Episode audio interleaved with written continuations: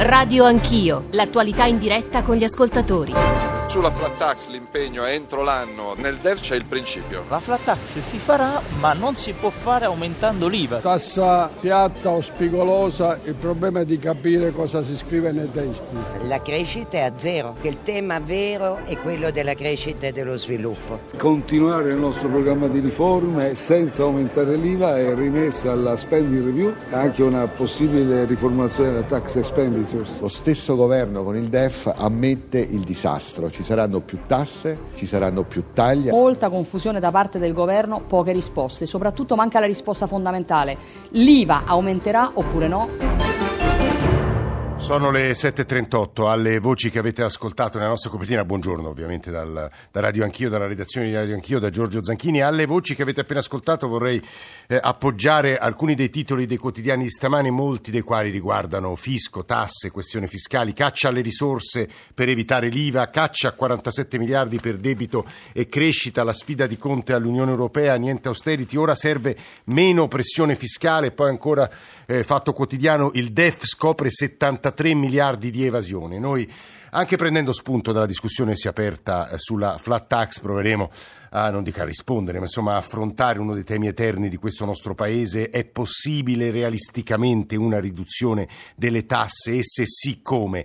Eh, ne ragioneremo assieme a diversi ospiti, eh, come ogni mattina, ma soprattutto con l'aiuto di voi ascoltatori. 335 699 2949 per sms, whatsapp, whatsapp audio, radio anch'io, chiocciorai.it per i messaggi di posta elettronica. Nell'ultima parte poi il Consiglio europeo che si è chiuso poche ore fa, nella notte, sulla questione Brexit, come sapete c'è stata una proroga fino al 31 ottobre e quindi questa è la domanda eh, che ci porremo stamane perché insomma c'è bisogno di un po' di chiarificazioni, di un po' di risposte rispetto a quest'ultima novità. Eh, io saluto subito il sottosegretario all'economia e alle finanze Lega Massimo Bitonci. Sottosegretario, buongiorno e benvenuto.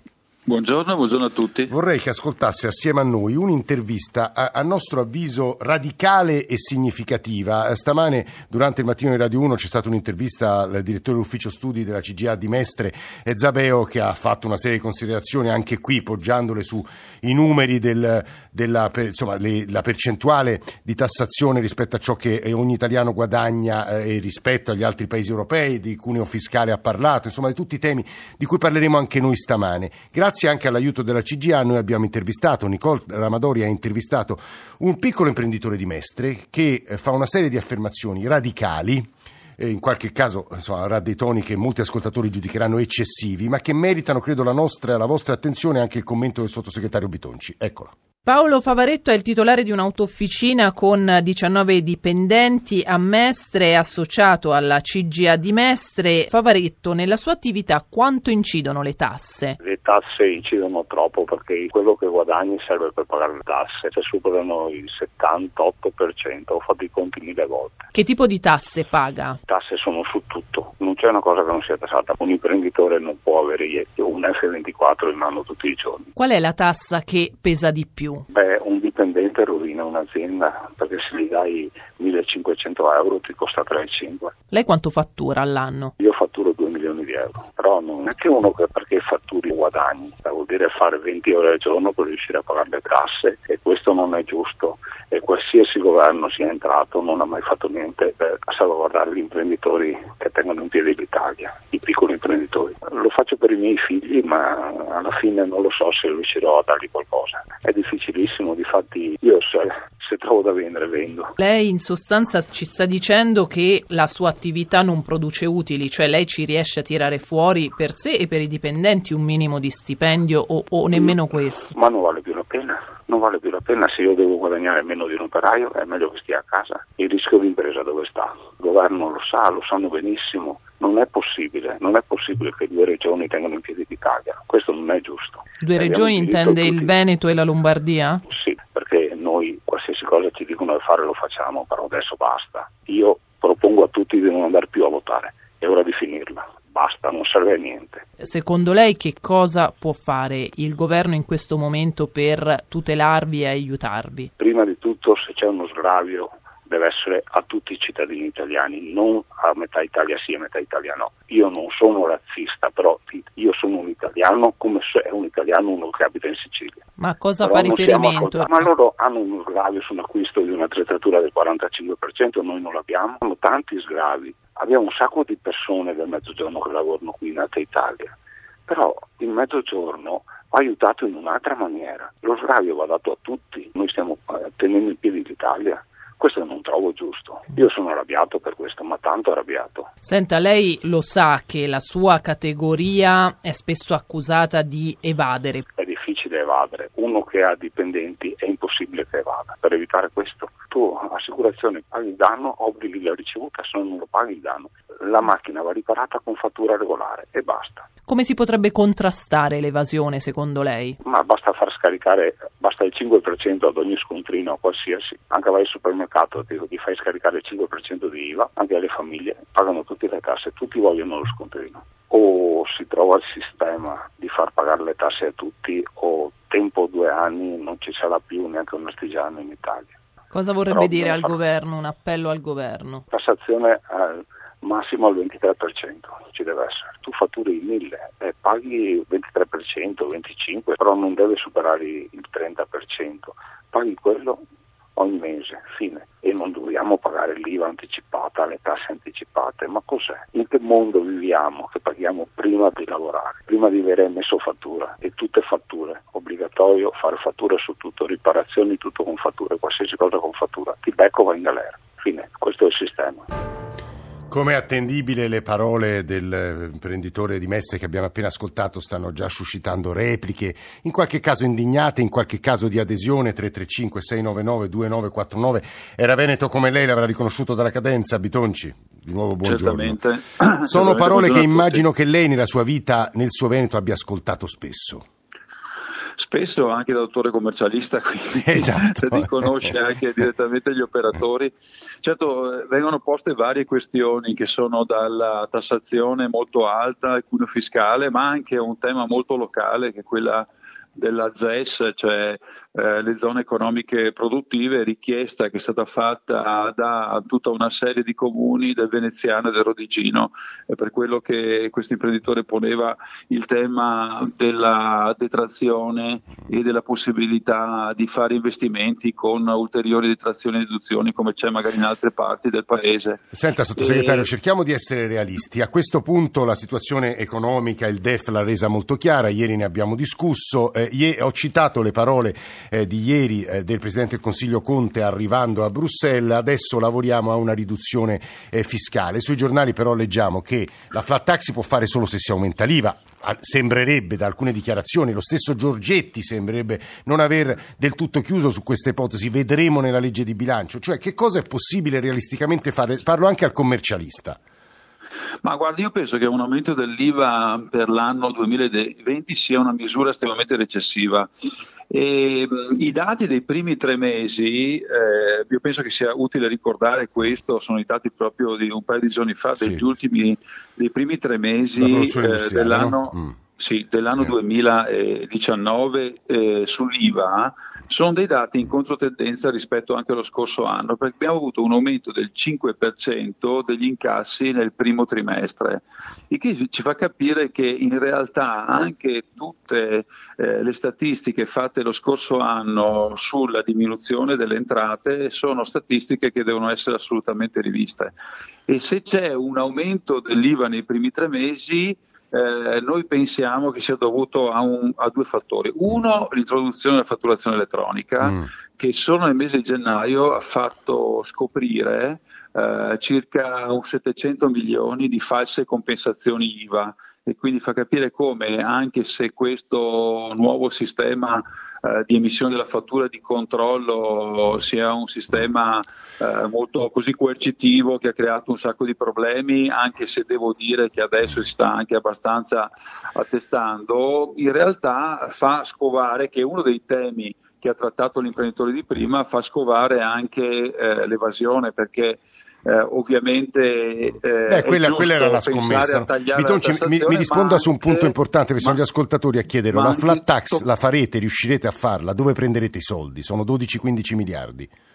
Ma intanto è già stata introdotta una flat sui minimi che sta dando anche questa dei risultati direi ottimali perché 2500 partite IVE in più solamente nel mese di eh, gennaio. È ben apprezzata da tutti quei piccoli imprenditori che hanno fatturato fino a 65 mila euro. Ricordiamo che nel 2020 la soglia passerà a 100 mila euro, quindi verranno attratte altre 500 mila imprese, quindi avremo quasi 2 milioni di imprese. Certo che arrivare ai 2 milioni di fatturato eh, del, dell'imprenditore che abbiamo sentito sì. prima, eh, è logico che qui bisogna lavorare invece sull'IRES, che è eh, ovviamente l'imposta eh, sulle società e personalità giuridica.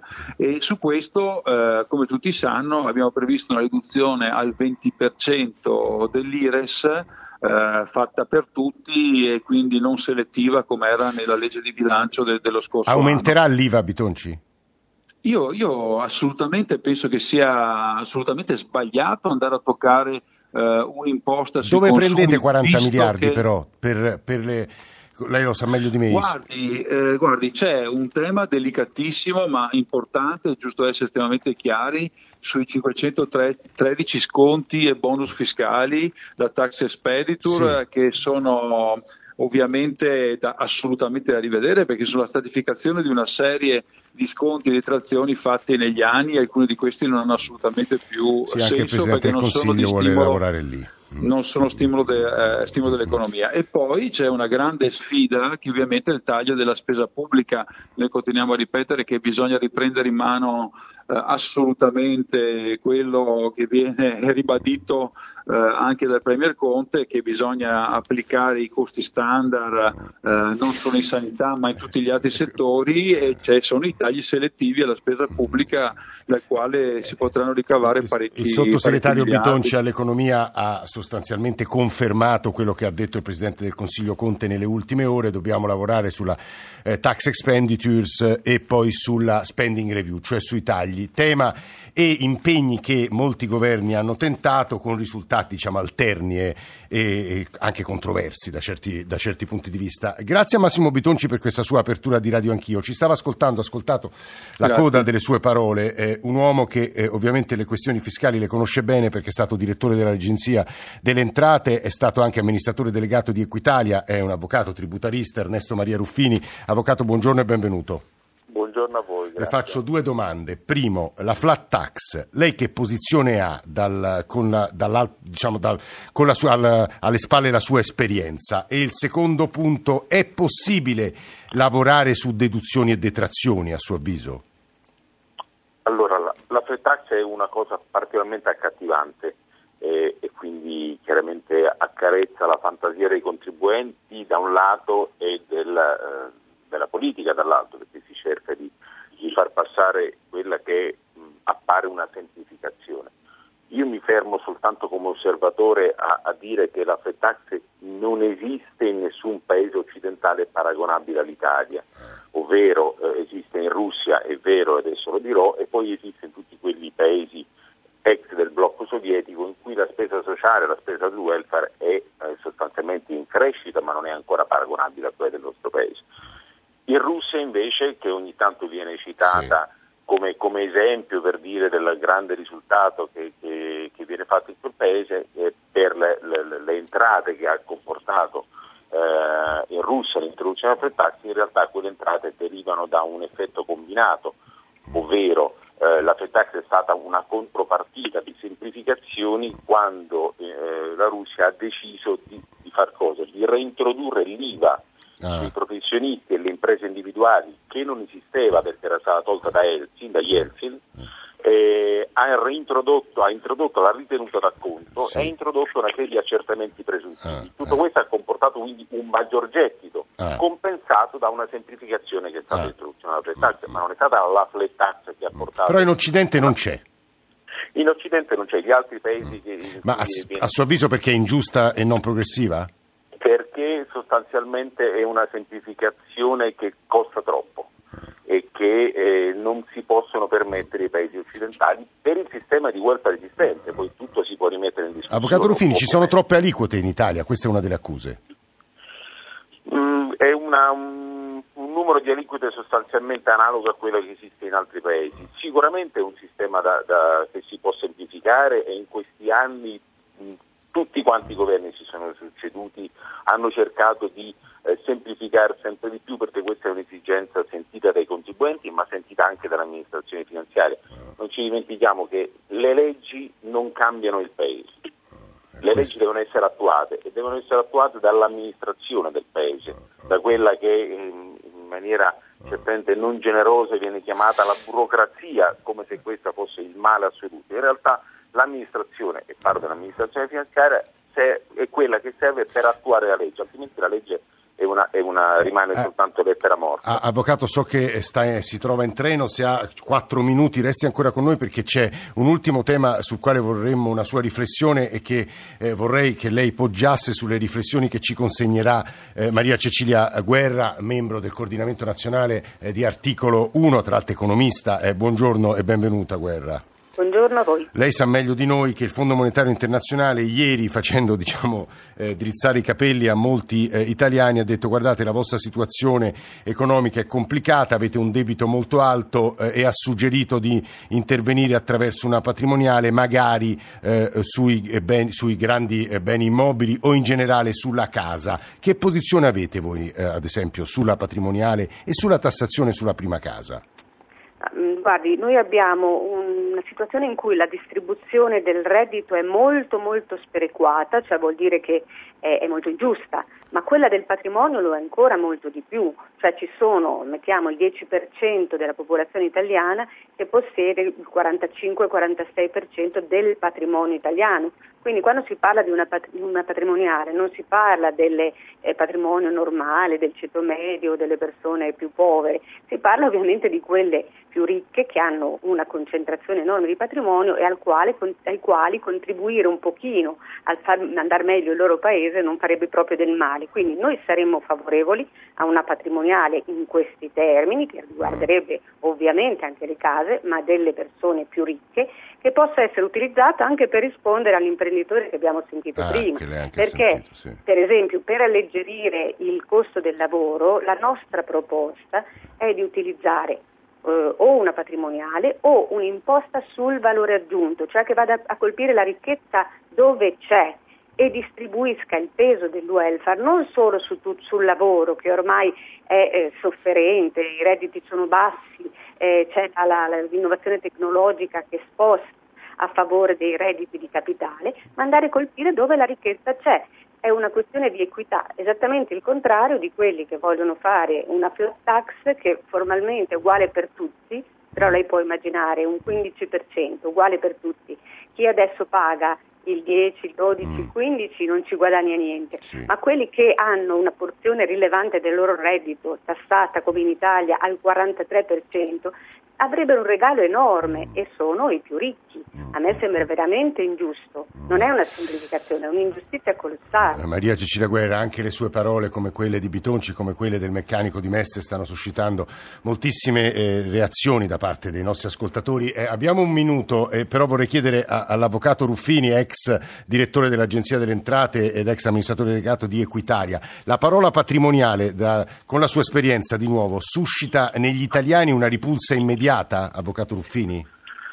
Sì, questo più sulla mia esperienza da avvocato che da direttore sì, eh. evidentemente. Eh, sì, ma se posso vorrei dire una cosa, la patrimoniale in qualche modo esiste già in Italia sotto varie forme più o meno occulte. E anche qui mi ricollego a quello che si diceva prima, non è il problema di reintrodurre nuove imposte, il sistema potrebbe anche andare bene per così com'è se funzionasse meglio, se la, il, tutti quelli che devono pagare le tasse le eh, pagassero e se la eh, digitalizzazione dei servizi e quindi l'emersione di tutto quello che viene sottratto al fisco sarebbe, eh, fosse, chiedo scusa, eh. eh Guardi, allora... Avvocato, è molto interessante quanto ha detto lei da ultimo, perché lo stesso Bitonci all'inizio ha detto guardate che con la fatturazione elettronica un po' di nero è emerso. Noi nella seconda parte di Radio Anch'io cercheremo di essere, eh, di essere ancora più pratici, più concreti, eh, entrando nel merito del sistema fiscale italiano e cercando di capire se realisticamente si, abbass- si possono abbassare le tasse. Grazie davvero a tutti coloro che hanno animato questa prima parte, GR1 e torniamo a parlare con voi ascoltatori soprattutto di queste questioni. A tra mezz'ora.